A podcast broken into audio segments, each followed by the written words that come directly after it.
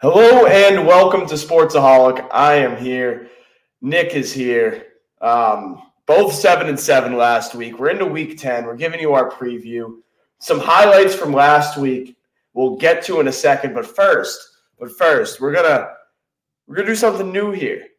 We're gonna do something new here. I sent this to Nick earlier in the week, but this is the official, the official Sportsaholics quarterback rankings. They're on the screen now. Um, it's a little tier list going from uh, top to bottom. We got, of course, at the top, the beautiful Italian Kings, both um, Naturally. Jimmy Garoppolo and Tommy DeVito in there. Next, we have the M V P, the, uh, who I believe is playing the best football in the league. Nick, I don't know if uh, if totally you agree entirely you. agree with this, but yeah, yeah, M V P Lamar Jackson continues to show it. He had himself um, – Well, the Ravens themselves just had themselves had a hell of a showing this past weekend. Um, he didn't quite show it on at least numbers wise, but they are just dominating everybody. That was more of a function that he didn't have to, right? Like, yeah. Their, their, their defense is giving up an average of, I think, below eleven points per game against teams with a winning record, right? So unbelievable team, and he's went on games where they need him, he's come through. Yes. Uh, elite quarterbacks. These are the only elite quarterbacks in the league as of right now. Patrick Mahomes, Joe Burrow, Jalen Hurts, and C J Stroud. Okay, a uh, couple things, obvious things. I mean, C J Stroud playing out of his mind, right? We're, we're going to have to pump the brakes on whether or not we can put him into this tier. But, but aside from that, someone who is in this tier but is not playing like they're in this tier, I would actually argue both Jalen Hurts and Patrick Mahomes are not playing like they're in this tier. We know they're in this tier, more so Patrick Mahomes, having done it for yeah. even longer of a time. But if you look at Jalen Hurts this year, that's fair. I think he's I actually he's second in the league in interceptions. Oh, maybe third now, because I don't know if Josh Allen keeps playing around with that. But but he's he was second going into this week. He was second in the league in interceptions to Jimmy Garoppolo. Okay. Yeah, they're an eight and one. Is it is handsome? Are handsome quarterbacks just more likely to throw interceptions? Is that is now? That... While that might be the case, that doesn't excuse him from being criticized, right? I know they're an eight and one team, but like, and they're going to yeah. play with anybody. They're probably going to beat anybody, and it is a function of the fact that yeah, he squats seven hundred pounds. That if you, it's every every sequence is essentially a four down sequence with them, but as, so far as throwing the football is concerned and commanding a game, you even saw it last week. He was unable in the fourth quarter to put that game away. Mm. They needed in two separate occasions. They really just needed one, maybe two first downs to end that game with what is supposed to be the best rushing offense in the league with him and DeAndre Swift. And he could not get it done with his arm uh, or his legs. So something to watch out for is whether or not Jalen Hurts is going to continue to be considered in this tier. I think he will, obviously, just by what history is showing us, but throughout the course of this season, his play isn't reflecting it, and neither is Patrick Mahomes. But let's keep going. Good, the good tier. These are just good quarterbacks. Um, Josh Allen, Dak Prescott, uh, Justin Herbert, Jared Goff, which is surprising uh, if you look back, Trevor Lawrence, and Tua uh, turn the ball over. But I, I think this is. I think our tiers are getting progressively more accurate here. I think there's no problem with this this tier, right? And you could probably argue that the guys playing the best football in this tier all lost this week. Yeah. Right. Uh, so it, it, it's good. They definitely belong here for those reasons, right? You want them to continue, show that they can be elite and push you over the edge and win those games. Sometimes we've seen it. Sometimes we haven't. The mid quarterbacks, they're just kind of – they're just – They're they're they're mid. They're in the middle. Uh, and it hurts me to put him here, but Kirk Cousins, despite um, despite what he's gone through now with the torn Achilles, also Josh Dobbs not in here. I'm putting Josh Dobbs in the good tier. I would I would put Josh Dobbs in the beautiful Italian Kings just because I feel like his his tenacity qualifies him. Qualifies. it. But yeah, no, that's fair. Um, Geno Smith, Kirk. Matthew Stafford, that's Kenny Pickett and Brock Purdy. Um, Brock Purdy, I was a little, I was a little hesitant to put him there. Um, I wouldn't put him in the signs of life tier either, but I, I don't know. It's just that it's San Francisco's offense that confuses I, I, I think their your only misfire here truly is Kenny Pickett. I mean, C J Stroud, as spectacular as he has been, has already exceeded passing touchdowns or exceeded Kenny Pickett in passing touchdowns for a career. Kenny Pickett's been around a lot longer. I mean, it's only a year, but that's enough games where you should probably have more touchdowns thrown than C J Stroud, and he does not. He's not played like he's mid. He's had a few mid moments, which essentially means get your really good defense twenty points and you'll win the football game. But he's he's probably, I would even like Put he maybe would be yeah he maybe be signs of life, right? Like every once in a while he makes a nice looking sideline throw to George Pickens. That's about as, as much life as you get from Kenny Pickett. Um, See, I'm giving him the Matt Canada benefit of the doubt. Um, that fair and last he is kind of one of those like winner guys. Yeah, that's true. He, he's a culture guy. I he's imagine. a culture guy, one of those winner guys, just like a lunch pail kind of guy. Blue collar Kenny Pickett is what they call him. Um, I but, yeah, I could definitely see him in the bad, bad tier. Um, right. Signs of life. Signs of life. We got Baker. Baker, uh, just very good at covering football games, covering spreads. Big fan of him here. Um, Justin Fields, who I believe is coming back this week, fifty-one percent chance, Matt Eberflus said, of him playing this uh, this Thursday. Sam Howell, Russell Wilson, and that is Bryce Young, the first overall pick. How do you feel about this one? I think it's pretty good. I also would anchor on the side of I don't really know if you're seeing signs of life out of Bryce Young, but I think it's okay, right? Like I think I think the reason why you put him in signs of life is because we know there is life. Like this team could go one and sixteen, and we're not going to criticize Bryce Young. I think we know that he can mature into a developing quarterback. We we've seen quarterbacks do that, where they get drafted into really crappy teams and they just buy into the system, get better, get smarter, take hits, and then figure it out. But if we're just using the lens of this season, you've seen life from Bryce Young, because I don't know that I have. No. Other than that, other than that, I think that's exactly right. I think that whole that, that list is a perfect way to describe those those quarterbacks in there. Uh, bad quarterbacks, just objectively bad. Um, Derek Carr, putting him in there. Yep. Um, I don't even know if that's justified, but I don't know where else I would put him, because he's not mid, and he's not hell, and he doesn't show signs of life. I think he's just bad.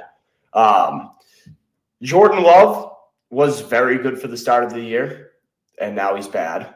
Uh, Desmond Ritter should be in hell, honestly, but he has played well at home, and his counting stats aren't that bad if you ignore the turnover numbers.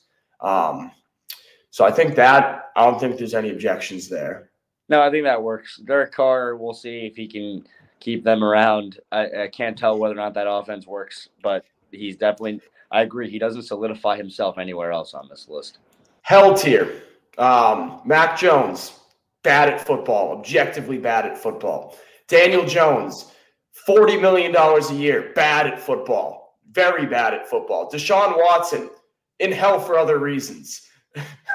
And Zach Wilson honestly doesn't deserve to be there with the other guys mentioned. Um, I think he he just needs time. But Listen, I would, I would give, I would almost give Zach Wilson signs of life and just call it maybe sign of life, and then we're yeah, really referring. He definitely has a pulse. He's got a pulse when, for whatever reason, it's it only comes about when there's forty seconds left, or uh, if you're playing the Kansas City Chiefs. I mean, yeah. that's that like so maybe it's just one giant sign of life, but he's got something. He does have a pulse. Some of these other guys, I mean, Deshaun Watson hasn't in the games that he's played, he's played one really good game, and the rest of the game they seem to coast by with the defense, um, or, or they lose outright. And and obviously Mac Jones doing nothing good, Daniel Jones avoiding the field at all costs, and I feel bad for him because you know the injury bug has always plagued him. Uh, but it's looking like a ninety plus million dollar guaranteed disaster uh, for the Giants right now. So I'm I'm I'm all for this part of the list as well. Okay. All right. So that's that's our definitive quarterback rankings. Definitely won't change those throughout the year. Um, definitely not any movement that could possibly happen. But let's just get into week nine. Um, I want to start off here with the Chiefs and the Dolphins game because sure it – okay, so start of the game. Start of the game, obviously, Dolphins look like massive frauds. Um, Chiefs kind of just dominating on both sides of football. The Chiefs' defense has really been remarkable. Brandon and Jones then, in particular, yep, yeah, and then the Dolphins are like Dolphins should have won that game if you count in those Tyreek Hill drops, which that's not very that's not like him. And then also that yeah. thought those well, th- I, yeah the drops the drops have been an issue for him this year. In particular, in the red zone, a little weird, a little scary yeah. to see. I think in that Eagles game, he had one that was potentially game tying over the middle that he dropped. Um, there's been a few more here and there.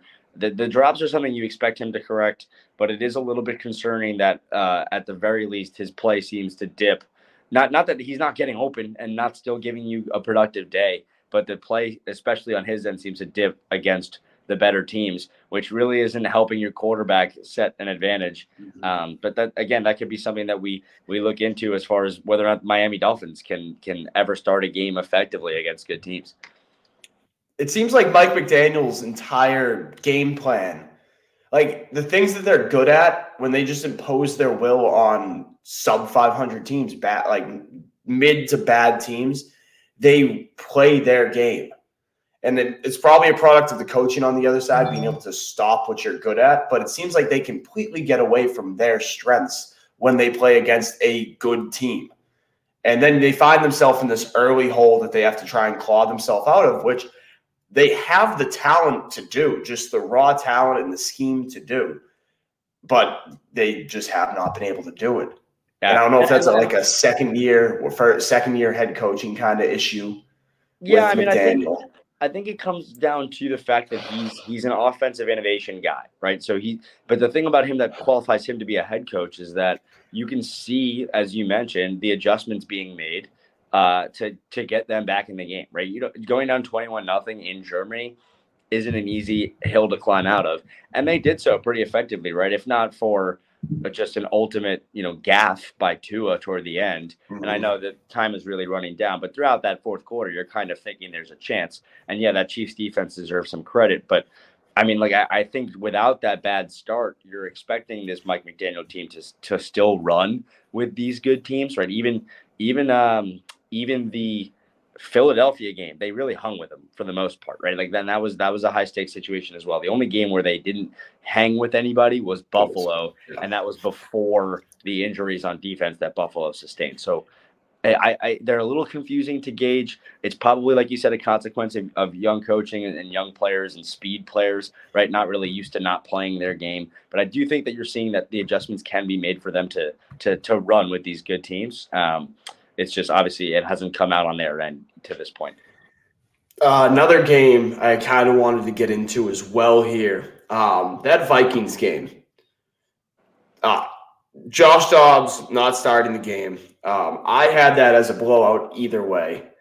Um, I had the Falcons, the ones blowing things out, and Arthur Smith is a terrorist. I will continue to say that. Uh, there was a singular possession in this game that really solidified if the if the Falcons don't fire him at the end of this year, they are an unserious franchise. They get a turnover, have the ball, I believe it was on the five-yard line.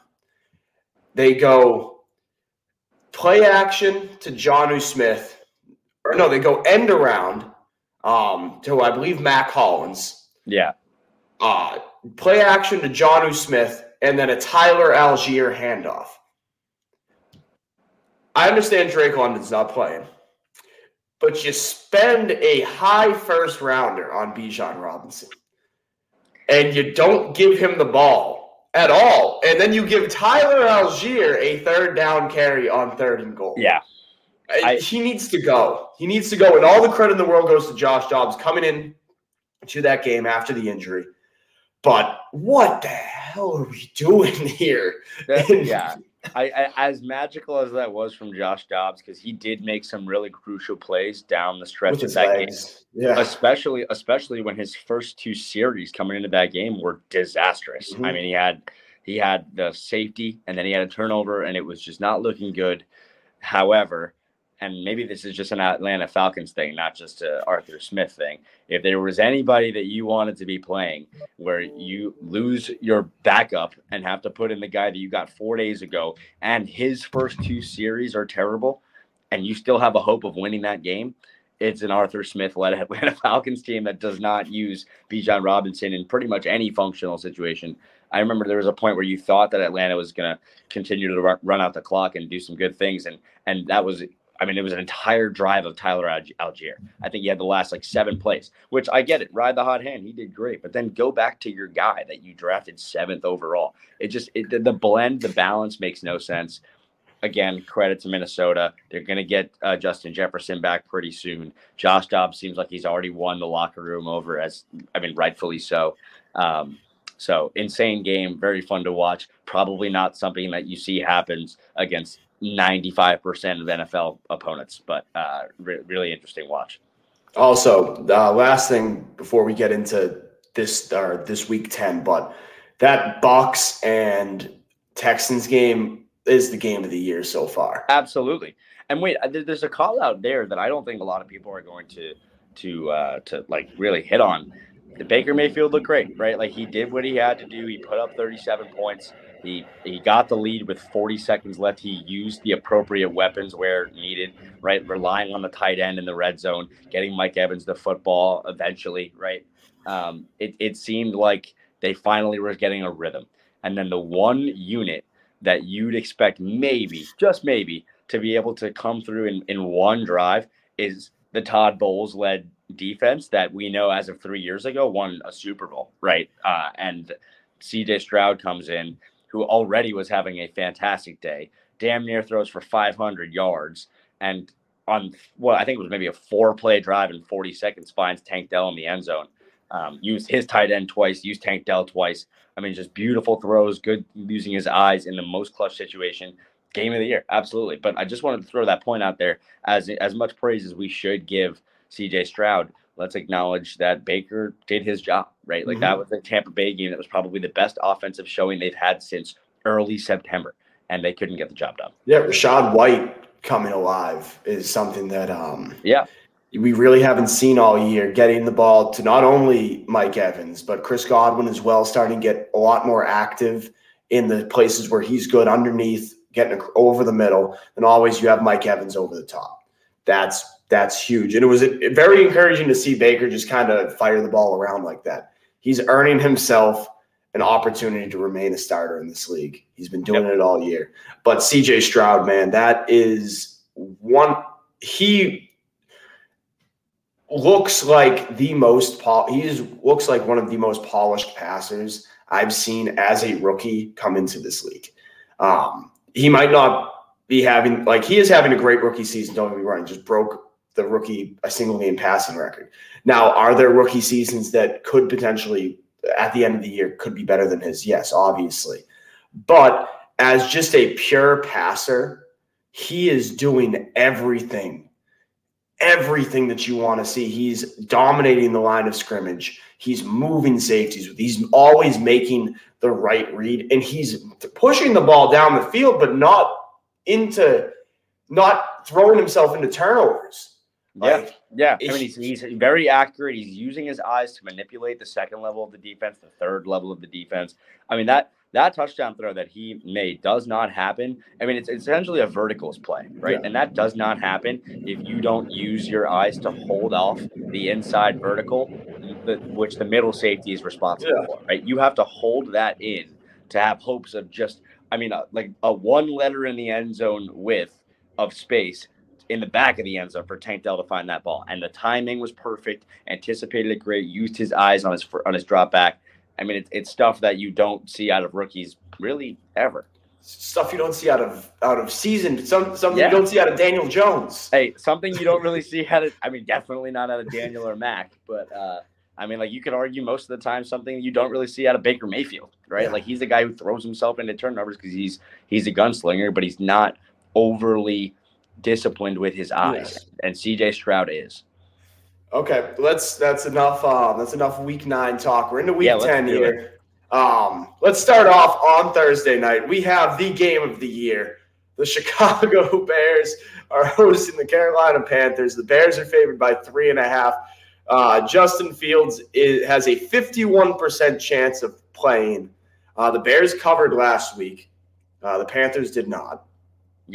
I'm going to take the Bears here. minus three and a half. And I probably will come to regret that, but I don't see anything from this. Pan- I don't think the Panthers – actually, I mean, the Panthers – the Bears own the Panthers pick, but I just don't think that the Panthers can win.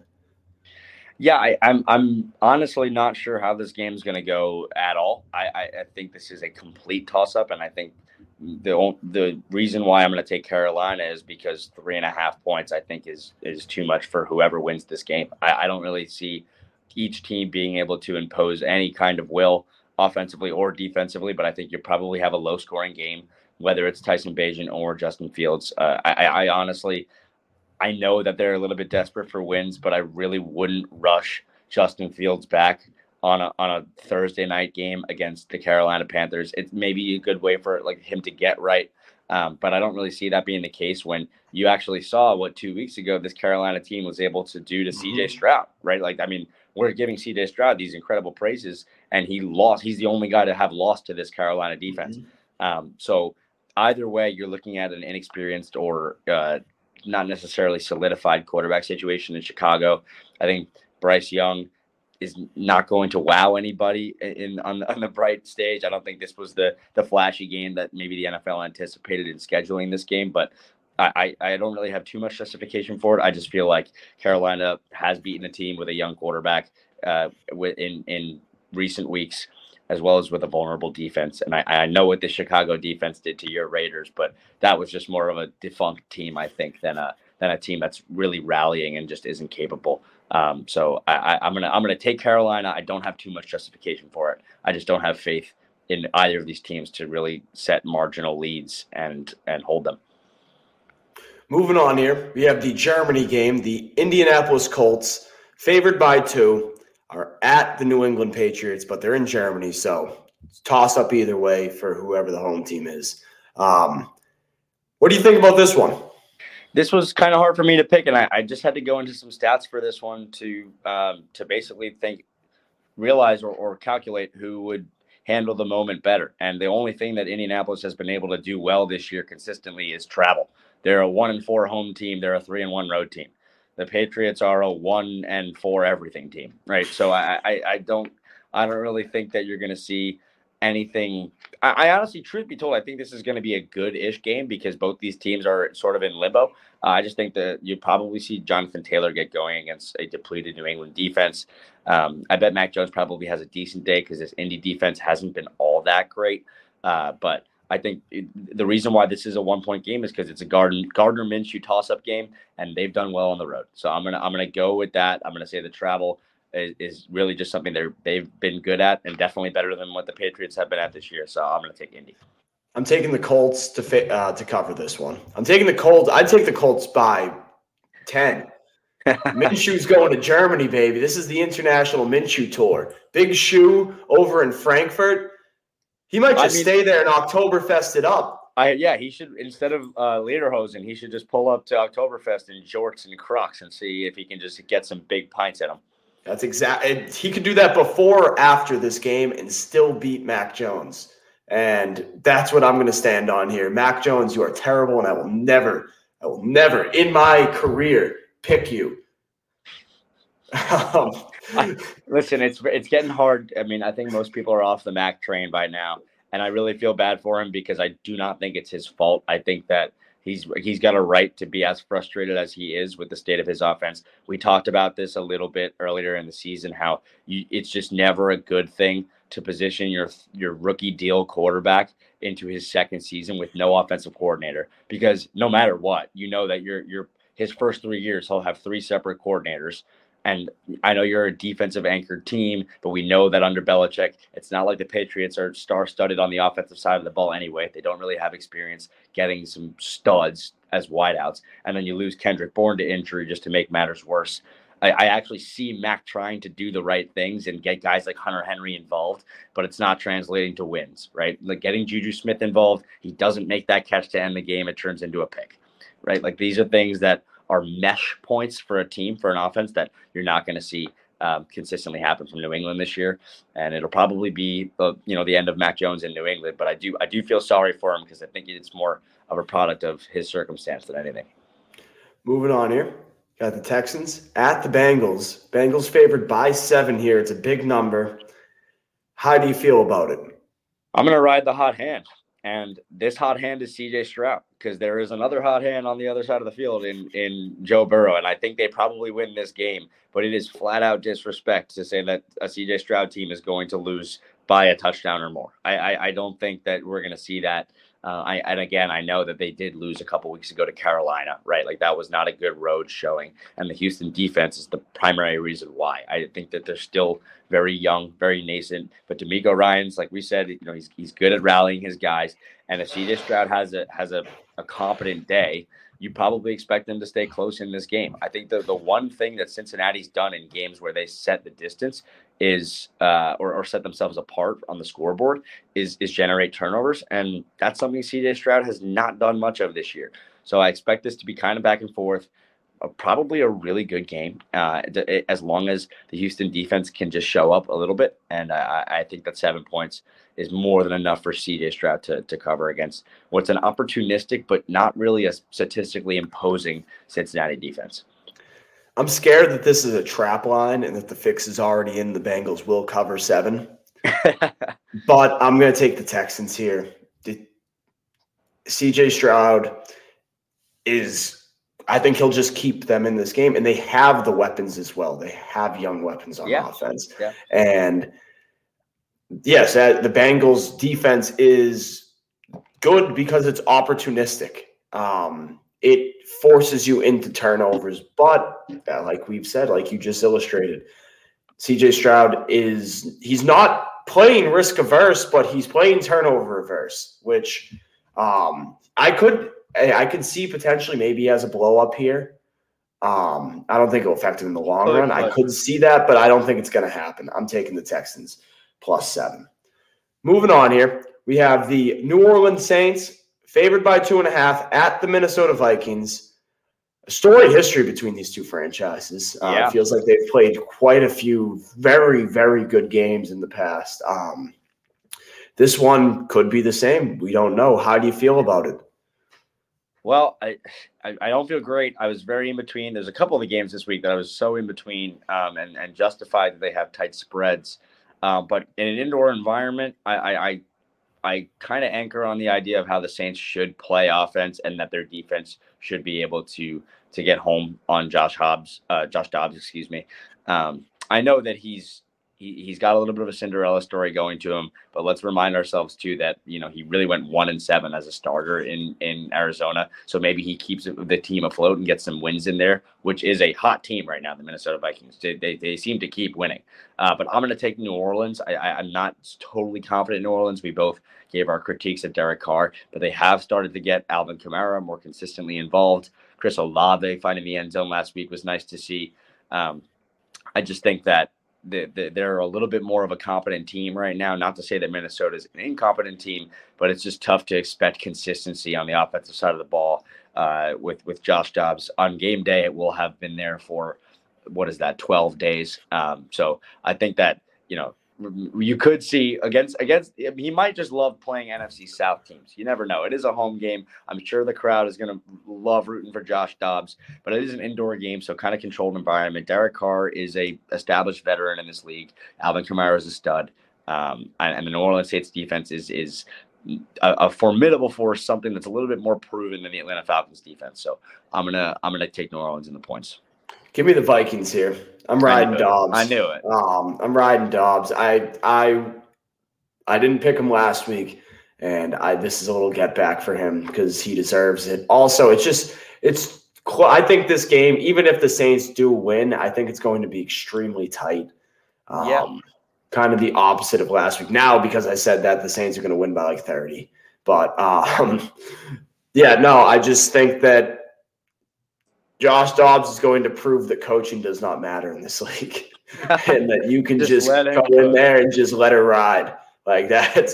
Josh Dobbs yeah. winning that game is a college student throwing in his paper that he wrote at eleven that needed to be turned in at eleven fifty-nine.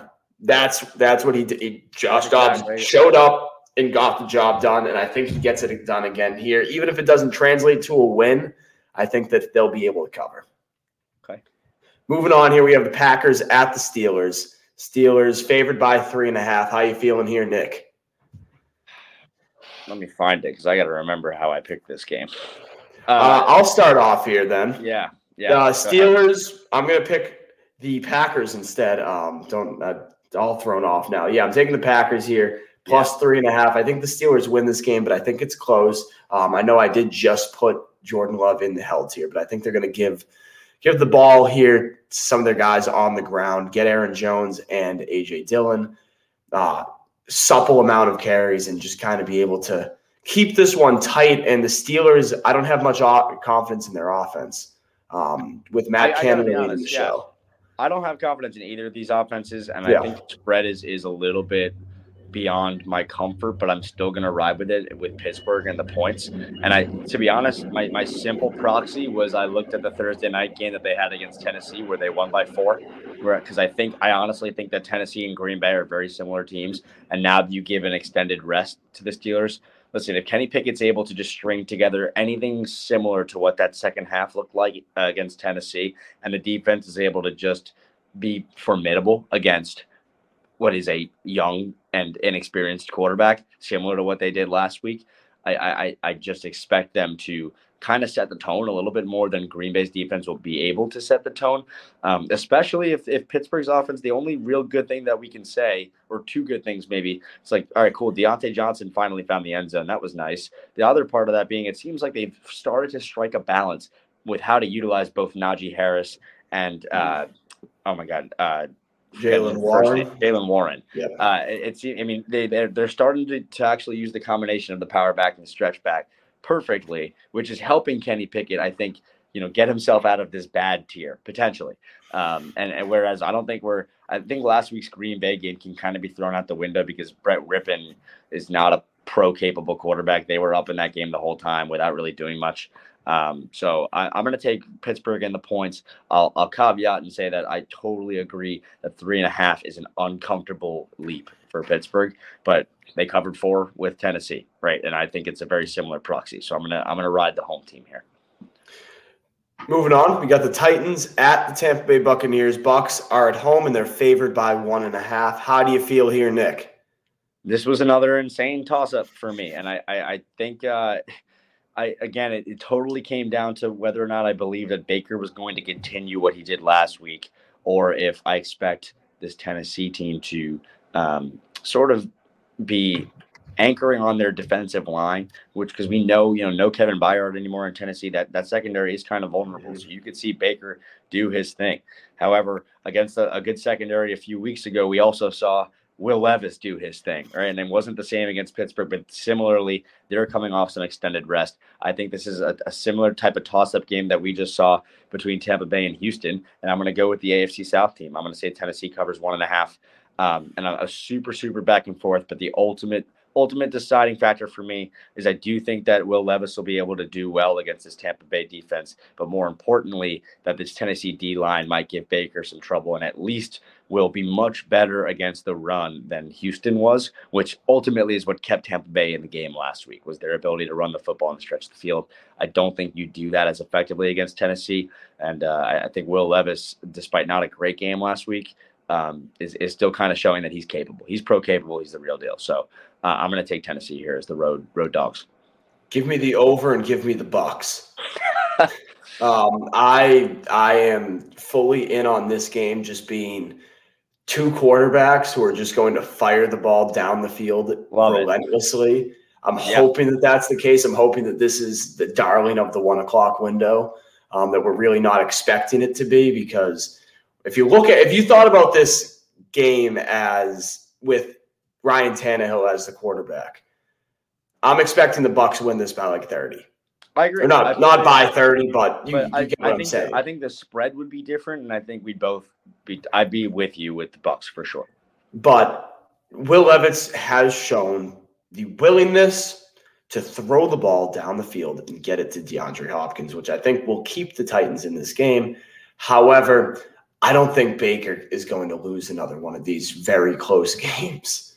I just don't see it, especially with a vulnerable secondary in the tit- with the Titans. Um, I'm expecting Mike Evans to have himself a day. He didn't get into the end zone last game. He did make a huge, what was that? Yeah. It was like a fifty-six yard catch where he's down at the like half inch line. Yeah. Um, I expect him to get into the end zone and have a monster day. Um, and I expect DeAndre Hopkins going to be a, it's going to be an old wide receiver matchup here um, with two oh, of the yeah. twenty, twenty fifteen all pros. Yes. The Titans, the former Titans of the, uh, of the position, kind of on the back end of their careers, but still showing that they got some fight left in them, and they're going to just kind of tear it up. But I'm taking the Bucs here, minus one and a half. All right. Moving on, we have the Niners at the Jags. Um, this is a – actually, this is a very good game, the one o'clock window. Jags are the dogs by three, so the Niners favored by three. How do you yeah. feel about this? I really do think that obviously Jacksonville is the hotter team, and it, it goes against usually my my ethos here in picking against a hotter team like that at home against a team that we consider to be struggling. However, uh, I know too much about the San Francisco Niners, 49ers to consider them struggling for more than a week at a time, um, and especially coming off the bye week. You know, they get extra rest. I know it's in Jacksonville, but you probably expect – guys to have healed up. I don't know if we're going to get Deebo Samuel back, but generally speaking, you expect Kyle Shanahan's offense to look a little bit cleaner than it has uh, in the last month or so. Uh, so I'm going to take San Francisco. Even if they lose this game, I'm, I'm going to take them to cover three, right? Like I, I probably higher scoring than what we saw in this Browns game. But if, if, if San Francisco loses this game, I bet it's a similar sort of tight situation where this is turnover dependent and, and Trevor Lawrence has a day where Brock Purdy can't. Right, that that'll be a storyline that could come out of this game, but I don't I don't really see a scenario where the Niners defense doesn't rebound off the bye weeks in particular, and, and Kyle Shanahan doesn't come up with a good game plan. So to to hedge my my inkling to to take the home favorites here, that is a good six and two football home dog. I'm home gonna dog. I'm gonna or home dog rather. Yeah. Uh, I'm gonna take I'm gonna take San Francisco on the points. Yeah, I'm taking San Francisco on the points. Um, I I want to pick. I want to believe in the Jags. Similar to how I want to believe in the Lions, but I've just seen – I'm going off of most of my life, and that the Jags will jag and the Lions will lion. And the Niners needed this bye week more than it seemed just yeah. about anyone um, to kind of get right. I don't know if we're going to see Deebo. I hope we see Deebo. Um, but that being said, I think that you, you just can't really not pick the Niners off a rest. Yeah, um, Shanahan's way too good of a coach to spoil that, and I hope that this is high scoring. I hope this is that this is a good football game, but I could see this going just Niners beat down and the Jags kind of scuttle here. Um, yeah. This after a hot start. Um, moving on here, we have the Browns at the Ravens. The Ravens are favored by six. Ravens playing unbelievable football. Lamar Jackson's been able to rest Uh, for parts of the last two fourth quarters that they've played, which that is just ridiculous to think yep. about. Um, that being said, I'm going to shock everyone here. I'm taking the Browns to cover plus six. I think that that number is just too big for the Browns defense. And I believe the Ravens will still win this game, but I think the Browns will be able to cover that number. Yeah. I, and I'm fully aligned with you. I think that, uh, the Browns are also going to cover six points because I have too much respect for this Browns defense. And I think, uh, although it's going to be a little bit of a shock factor going from the Arizona Cardinals offense to the Ravens offense, I still think that even if we look back a couple of years, right, if there's a, the, the Browns seem to really just play a level up when it comes to the other A F C North teams. Um, they know they circle them on the calendar, right, at least in the Kevin Stefanski era. Uh, they've been, they played really well against all three A F C North teams. I think Baltimore is really showing they might be the best team in the league right now, but I don't think that within their own division, they've separated enough distance yet, especially on the defensive side of the ball, um, to, to really outpower Cleveland and, and win by six or more. Now, I will say the one thing that could hurt this, and I'm going to be nervous about it if, if it's super tight in the fourth quarter, is if Deshaun Watson does something bonehead related, right? Because we could see that. However, again, even in situations like last week, right? I, I, I remember last week's game where I, I, I think I had the Bears covering versus the Saints, and Tyson Bagent did everything he possibly could to give the, the Saints red zone possessions to just kick field goals and end the game. And they couldn't do it. They couldn't do it, right? And part of that was because the Bears defense was showing up. I almost feel like if you flip that in terms of this game, if if Deshaun Watson's really hurting himself here toward later in this game, you expect Baltimore to move the football, but this Cleveland defense is never going to give up and, and never going to let you get out of a game. Uh, so that's a long-winded way of saying I agree with you. Cleveland plus six makes sense to me. Atlanta Falcons favored by one and a half at the Arizona Cardinals. H- how do you feel about this? I'm going to take Atlanta. I just think continuity is important, and I don't think that Kyler Murray's – I mean, nobody comes off a serious injury and looks great. If he does, uh, you know, it's serious serious head coaching time uh, or consideration times in Atlanta, which I think we've, we've alluded to. Um, I think it'll be exciting for Arizona fans to go out there and see Kyler again. I know uh, it, it's been frustrating the last couple of years um, since he's been hurt, as well as even last year when he was here and not playing all that well. Uh, I just think that they will lose this game is essentially my, my take on it. I don't think they're a good team, but I do think the offense will probably look like coherent and competent, and they might be able to stick in it. And that's why this game is such a tight spread. But I'm going to take Atlanta. I think they need a rebound after after last week's debacle. Um, but it would it would just be interesting if they lost back-to-back games to quarterbacks that were just getting football action with their teams for the first time that week, right? And I don't, I don't see that happening. So I'm going to go Atlanta. If the Falcons lose this game, they should leave Arthur Smith in Arizona. Or better yet, when they're flying back to uh, Atlanta, push him out of the plane because okay. they should not lose this game. Um, scary. They should not lose this game. And as someone who uh, is being bit by the lack of Bijan Robinson usage, um, especially in the red zone, I, I believe I speak for a, law, a large contingent of both Falcons fans and Falcons-adjacent fantasy football uh, owners that Arthur Smith is – he just needs to go away. He needs to go away or you just just be smart. Use your good players. Yeah, use them. Something better. Just use them. Just use them. So that's all I'm saying, that the Falcons are going to cover this one and a half. Um, but I could not have less confidence in a coach than Arthur Smith. Now that Josh McDaniels is out of the league, I there is no one there is no one I trust less than Arthur Smith, and That's it fair. Takes a lot for me to trust him less than the guy that we're going to be talking about in just one second. So moving on here, we both picked the Falcons. We have the Detroit Lions favored by two and a half at the Los Angeles Chargers. How do you feel about this one? I was in between on this one, too, because I do believe that the hotter hand in this relationship, this game, is the Chargers.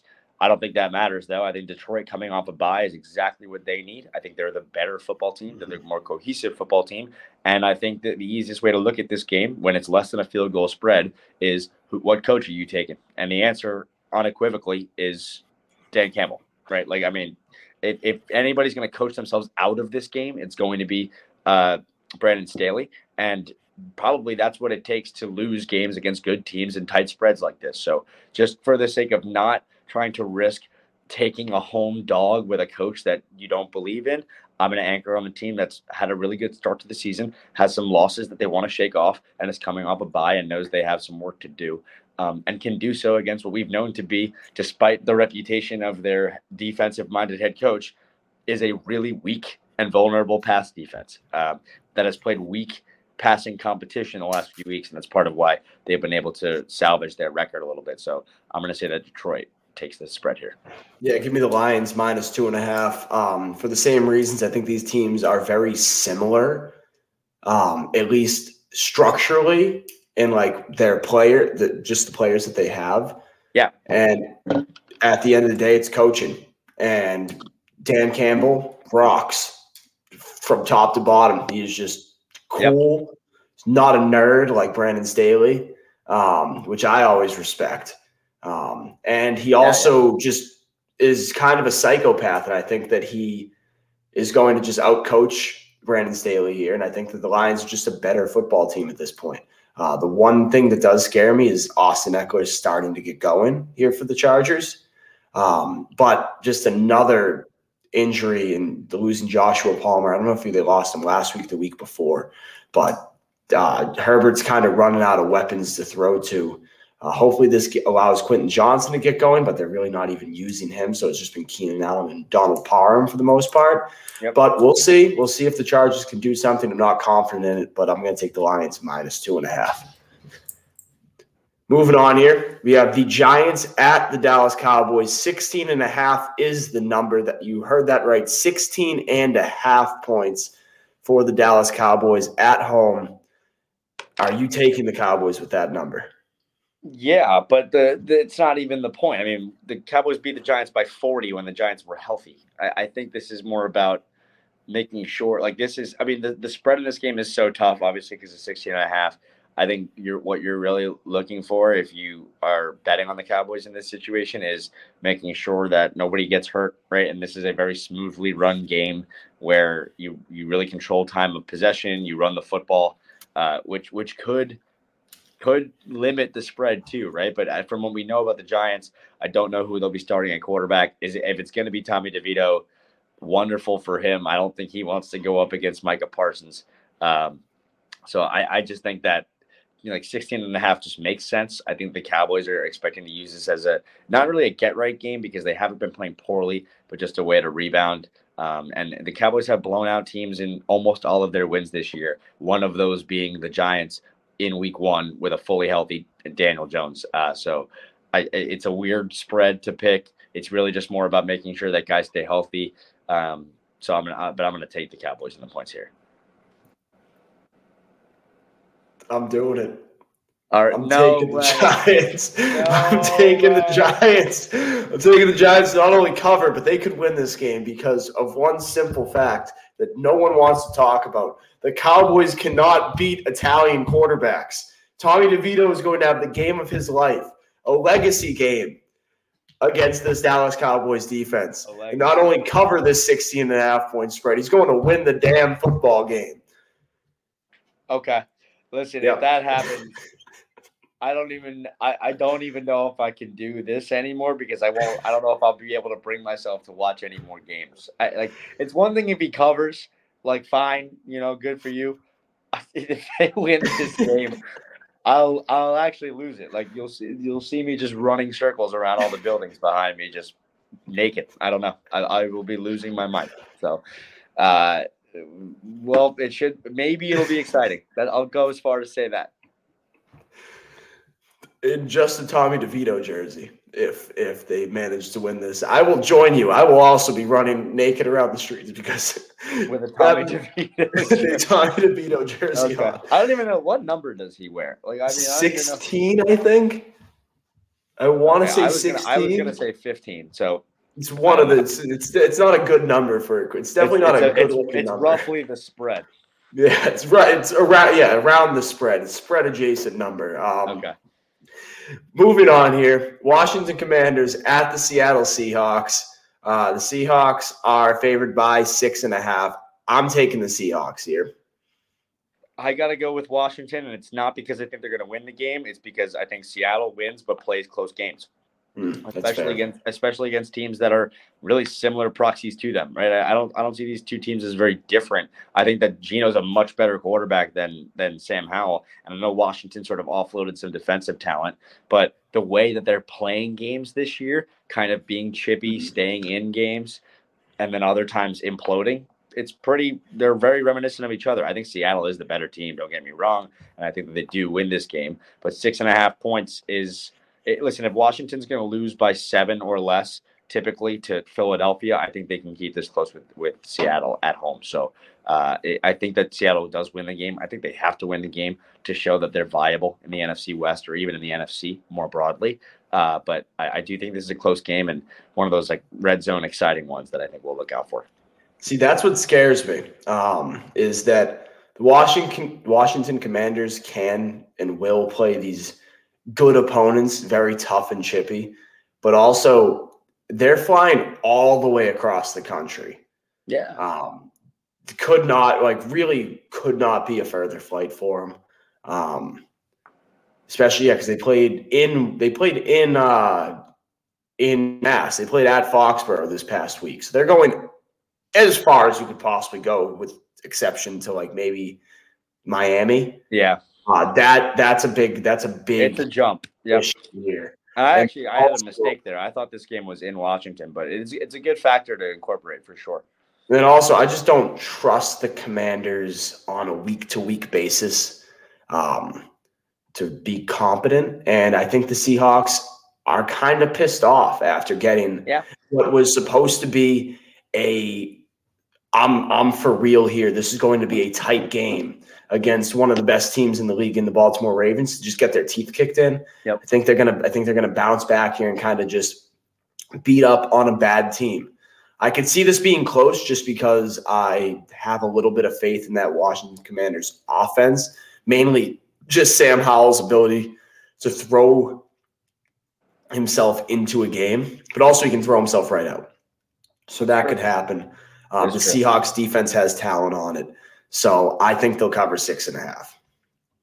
Yeah, I, I think it's a good debate. I think I think it'll probably be a good game, whether or not it winds up being Seattle sort of taking the reins. I do. I, th- I think we both agree Seattle probably wins the game. It's yeah. just a matter of whether or not Washington starts clicking. Moving on here, we have the Jets at the Raiders. Uh, this is a Sunday night game. Ew.